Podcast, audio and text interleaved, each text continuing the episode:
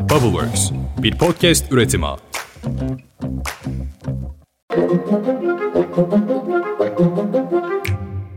Günaydın. Bugün 10 Mart 2023. Ben Özlem Gürses, Bubbleworks Media ve Pushholder'la birlikte hazırladığımız 5 dakikada dünya gündemine hoş geldiniz. Bu arada Pushholder, Türkiye'deki tüm Twitter hesapları arasında Türkiye'nin en etkili dördüncü hesabı seçildi. Genç arkadaşlarımızı kutluyorum. Masaya kim oturdu, kim kalktı derken bir haftayı daha bitirdik işte. Hadi başlayalım. Bugün büyük gün. AK Parti Genel Başkanı ve Cumhurbaşkanı Recep Tayyip Erdoğan bugün seçim kararını tüm ülkeye açıklayacak. Anlayacağınız bugün itibarıyla seçime 65 gün kaldı. Anayasa Mahkemesi HDP'nin hazine yardımı blokesini oy çokluğuyla kaldırdı. Anayasa Mahkemesi HDP'nin kapatılması istemli davada partinin hazine yardımı bulunan hesaplarına tedbiren bloke koymuştu hatırlayacaksınız ve bu kararı dün görüştü. Oy çokluğuyla HDP'nin hazine yardımını kullanmasının önünü açtı. Yüksek Mahkeme HDP'nin sözlü savunma tarihini ise erteledi. Çünkü kapatma davası süreci devam ediyor. HDP'li yöneticiler normal olarak olarak bu kapatma davasında 14 Mart olarak açıklanan takvimde sözlü bir savunma vereceklerdi. Sonra rapor açıklanacaktı. Ancak partinin talebi üzerine ve deprem nedeniyle bu savunma tarihi 14 Mart'tan 11 Nisan'a alınmış. Millet İttifakı'nın Cumhurbaşkanı adayı Kemal Kılıçdaroğlu seçim sürecinde HDP ile görüşme tartışmalarına ilişkin ilk kez konuştu. Fikret Bila'ya bir röportaj veren Kemal Kılıçdaroğlu HDP ile elbette görüşeceğim. Ziyarette ne sakınca olabilir? Tüm partileri ziyaret etmem ortak aday olarak demokrasinin gereğidir dedi. HDP eş genel başkanı Mithat Sancar ise görüşmemiz CHP-HDP diyaloğu değil. Muhatabımız Millet İttifakı masasının ortak Cumhurbaşkanı adayıdır vurgusunu yaptı. Önemli bir vurgu. Türkiye hızla bir seçime gidiyor gördüğünüz gibi anlaşılan her iki ittifak masası da yani hem Cumhur İttifakı hem de Millet İttifakı üçüncü masanın yani Emek ve Özgürlük İttifakı'nın seçmenlerinin oylarına talip. Birileri işte hesaplardan blokelerin kaldırılmasının zeminini açıyor, kararları erteliyor kapatmayla ilgili olarak ya da demokrasinin kılıcı gibi HDP'nin üzerinde savurmaya devam ediyor diğer bir yorumla. Diğer masa ise demokrasinin gereği elbette görüşeceğiz diyor ve milliyetçi tabandan gelen bir İyi Parti de bu zeminlerin açılmasına destek veriyor, yardımcı oluyor. İlginç günler. E ne de olsa bütün masalar ittifaklarını büyütmek için çalışıyor. Neden? Çünkü bir arada kalan pastasını büyüten seçimi de alır. Tam da bu nedenle Anavatan Partisi ve DSP'nin Cumhur İttifakı'na katılacağının ortaya çıkması ilginç bir gelişme. Bu gelişmeyi sabah yazarı Mahmut Övür duyurdu. Övür yazısında rahmetli Özal'ın kurduğu Anavatan Partisi ile solun efsanevi lideri Ecevit'in DSP'si de Cumhur İttifakı'na katılıyor müjdesini verdi.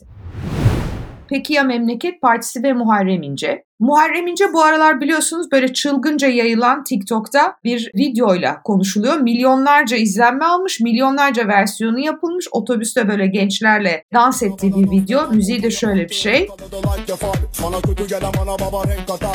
Aldığım son bilgiye göre Muharrem İnce KK'yı arayıp kutlamış ve seçim için başarılar dilemiş. Şimdi haklı olarak Memleket Partisi Genel Başkanı Muharrem İnce'nin de Millet İttifakı'na katılıp katılmayacağı merak ediliyor. Meral Akşener bunun mümkün olabilmesi için ben kendisini çok severim, çok saygı duyarım demişti son röportajında. Ancak Memleket Partisi'nde 12 Mart pazar günü Cumhurbaşkanı adaylığı için ön seçim var. Ön seçimin sonu Muharrem İnce'nin ismine çıkar onu biliyoruz. Peki kendisi feragat eder mi? İşte onu hala bilmiyoruz.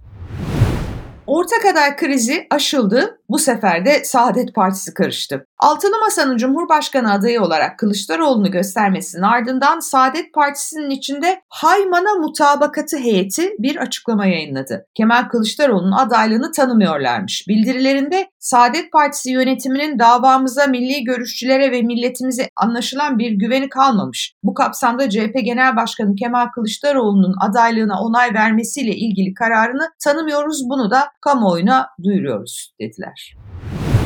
En çok seçim konuştuğumuz şu günlerde en sıcak başlıklardan biri de seçim güvenliği. İyi Parti parmak boyası talep etmişti ancak bu talep Yüksek Seçim Kurulu tarafından reddedildi. Kurul yasal düzenleme gerektiğinden işlem yapılmasına yer olmadığına şeklinde kararını açıkladı. Millet masasındaki kriz geride kaldı ama herkes hala çözümü getiren Mansur Yavaş Ekrem İmamoğlu formülünün nasıl bulunduğunu merak ediyor. Meğer CHP Ocak ayında bu konuda bir anket yaptırmış. CHP'li kurmaylar 6 liderin yanı sıra iki büyükşehir belediye başkanının kampanya ve seçim sürecinde aktif olduğu bir model üzerinde zaten uzun süredir çalışıyormuş. Ve bu modeli Ocak ayında kamuoyuna da sormuşlar. Ankette kayda değer bir oy artışı tespit edilmiş.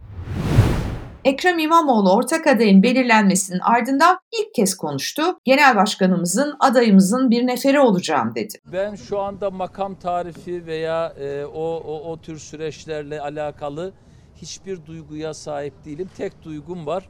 14 Mayıs'ta seçimi kazandıracak aklı, stratejiyi, çalışma e, yürekliliğini ortaya koyan insanlar olmak. Hep ne söyledim? Ben bu sürecin en çalışkan neferi olacağım. Bunu sahada göreceksiniz. Ankara Büyükşehir Belediyesi Mansur Yavaş ise seçim döneminde görevini bırakacağına dair iddiaları yalanladı. Konuya ilişkin belediyenin basın yayın ve halkla ilişkiler dairesi koordinatörü Volkan Memduh Gültekin tarafından bir açıklama yapıldı. Açıklamada kanunen de fiilen de böyle bir durum söz konusu değildir. Başkan görevine devam edecek olup seçim sonrası da etkin bir Cumhurbaşkanı yardımcılığı göreviyle Ankara'da olduğu gibi kimseyi ayırt etmeden şeffaf, adil, katılımcı ve hesap verebilir bir yönetim anlayışı uygulayacaktır denildi.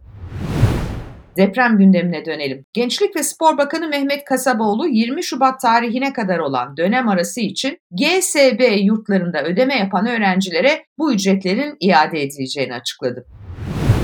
Deprem sonrası İstanbul'da hastaneler peş peşe boşaltılıyor. Taşınma listesine yenileri eklendi. Siyami Ersek, Haydarpaşa Numune, 2. Abdülhamit Han, Fatih Sultan Mehmet, Erenköy Fizik ve Üsküdar Devlet Hastaneleri. Sağlık Bakanı Fahrettin Koca, Çapa'nın Beylikdüzü ve Eyüp devlet hastanelerine, Cerrahpaşa'nın ise İstanbul Eğitim Araştırma ile Taksim Eğitim Araştırma Hastanesi'ne taşınacağını söyledi. Deprem vergisi, yeniden bir deprem vergisi geldi biliyorsunuz. Deprem yaralarının sarılması amacıyla kurumlar vergisi mükellefi olan şirketlere ek vergi getirildi. Gelir İdaresi Başkan Yardımcısı Mehmet Arabacı verginin miktarını da açıkladı. Şirketlerin istisna ve indirimlerinin kaldırılması yoluyla bir defaya mahsus olarak ödeyeceği ek vergi tutarı 100 milyar lira civarında olacakmış. AK Parti milletvekilleri tarafından meclise sunulan kanun teklifiyle BOTAŞ'ın bölünmesi öngörülüyor. BOTAŞ biliyorsunuz Türkiye'de hem doğalgaz hem petrol taşımacılığı yapan bir kamu organıydı. Şimdi özelleştiriliyor. Tıpkı Kızılay gibi yeni iştirakler açılacakmış içinde. Zaten uzun zamandır zarar ediyordu. Varlık fonunun içine alınmıştı. Rusya'dan satın aldığımız doğalgazı ödeyemez hale gelmişti. Borçların bir bölümü ertelenmiş, bir bölümü de Deutsche Bank'tan alınan krediyle finanse edilmeye çalışılmıştı. İşte şimdi BOTAŞ bölünecek bölünecek, yeni işletmeler eklenecek. Bu yeni işletmelerin konusu ticari ünvan yani ne alıp ne satacağı, sermayesi ve ortaklık yapısında bilin bakalım tek belirleyici kim olacak? Tabii ki Sayın Cumhurbaşkanı. Ramazan kolisi fiyatları geçtiğimiz yılın Ramazan ayına göre %131 arttı ve bu bir rekor. 2022'de 99.90 lira olan küçük koliler 229.90'a, lüks koliler ise 549.90 liraya yükseldi. Türkiye'de meğer hileli şekilde pırlanta satılmış. Deutsche Türkçe'nin özel haberi hileli şekilde sertifikalandırılmış Hint pırlantalarının Türkiye pazarına da girdiğini gösterdi. Pırlanta yolsuzluğu yaptığı iddia edilen Belçikalı HRD Antwerp hakkında soruşturma başlatıldı. HRD Antwerp hazırladığı bir iç protokolle bu pırlantaların değerini hileli bir şekilde yüksek göstermiş. Bu şekilde piyasaya giren kirli paranın 240 milyon avro olduğu tahmin ediliyor. Bu dolandırıcılıktan piyasa oyuncularından bazıları kazanmış bazıları kaybetmiş ama günün sonunda en büyük kaybı hileli pırlantaları satın alan tüketici yaşamış. Belçika'nın başkenti Brüksel'deki NATO karargahında Türkiye, İsveç, Finlandiya daimi ortak mekanizmasının üçüncü toplantısı yapıldı. Cumhurbaşkanlığı Sözcüsü İbrahim Kalın toplantının genel olarak olumlu bir havada geçtiğini belirtti ama İsveç ve Finlandiya'nın PKK ile mücadele ettiği adımların yeterli olmadığını düşünüyoruz. Sürecin nasıl işleyeceği iki ülkenin bu alandaki atacağı adımlara bağlı dedi. Son haberim NASA yani Amerika Birleşik Devletleri'nde Uzay Araştırmaları Kurulu olimpik bir yüzme havuzu büyüklüğündeki 2023 DW isimli asteroidin dünyaya çarpabileceğini duyurmuş. Yani asteroid de asteroid. Olimpik bir yüzme havuzu büyüklüğünde asteroid nedir ya? Asteroidin gezegenimizle çarpışma ihtimali de 600'de birmiş. Buna sevineceksiniz belki ama o da gelir bizi bulur diyeyim ben. Yani bunca ihtimal arasında bütün ihtimaller bizi bulduğuna göre neyse. Bir derdim var benim asıl. Onu çözebilecek miyiz? Bir derdim var diyor ya mor ve ötesi. Herkes birbirine neden düşman? Bu haftanın son haber bültenini de böyle kapatalım. Önümüzdeki hafta pazartesi sabahına dilerim daha umutlu başlamak için. Hoşçakalın, mutlu hafta sonları.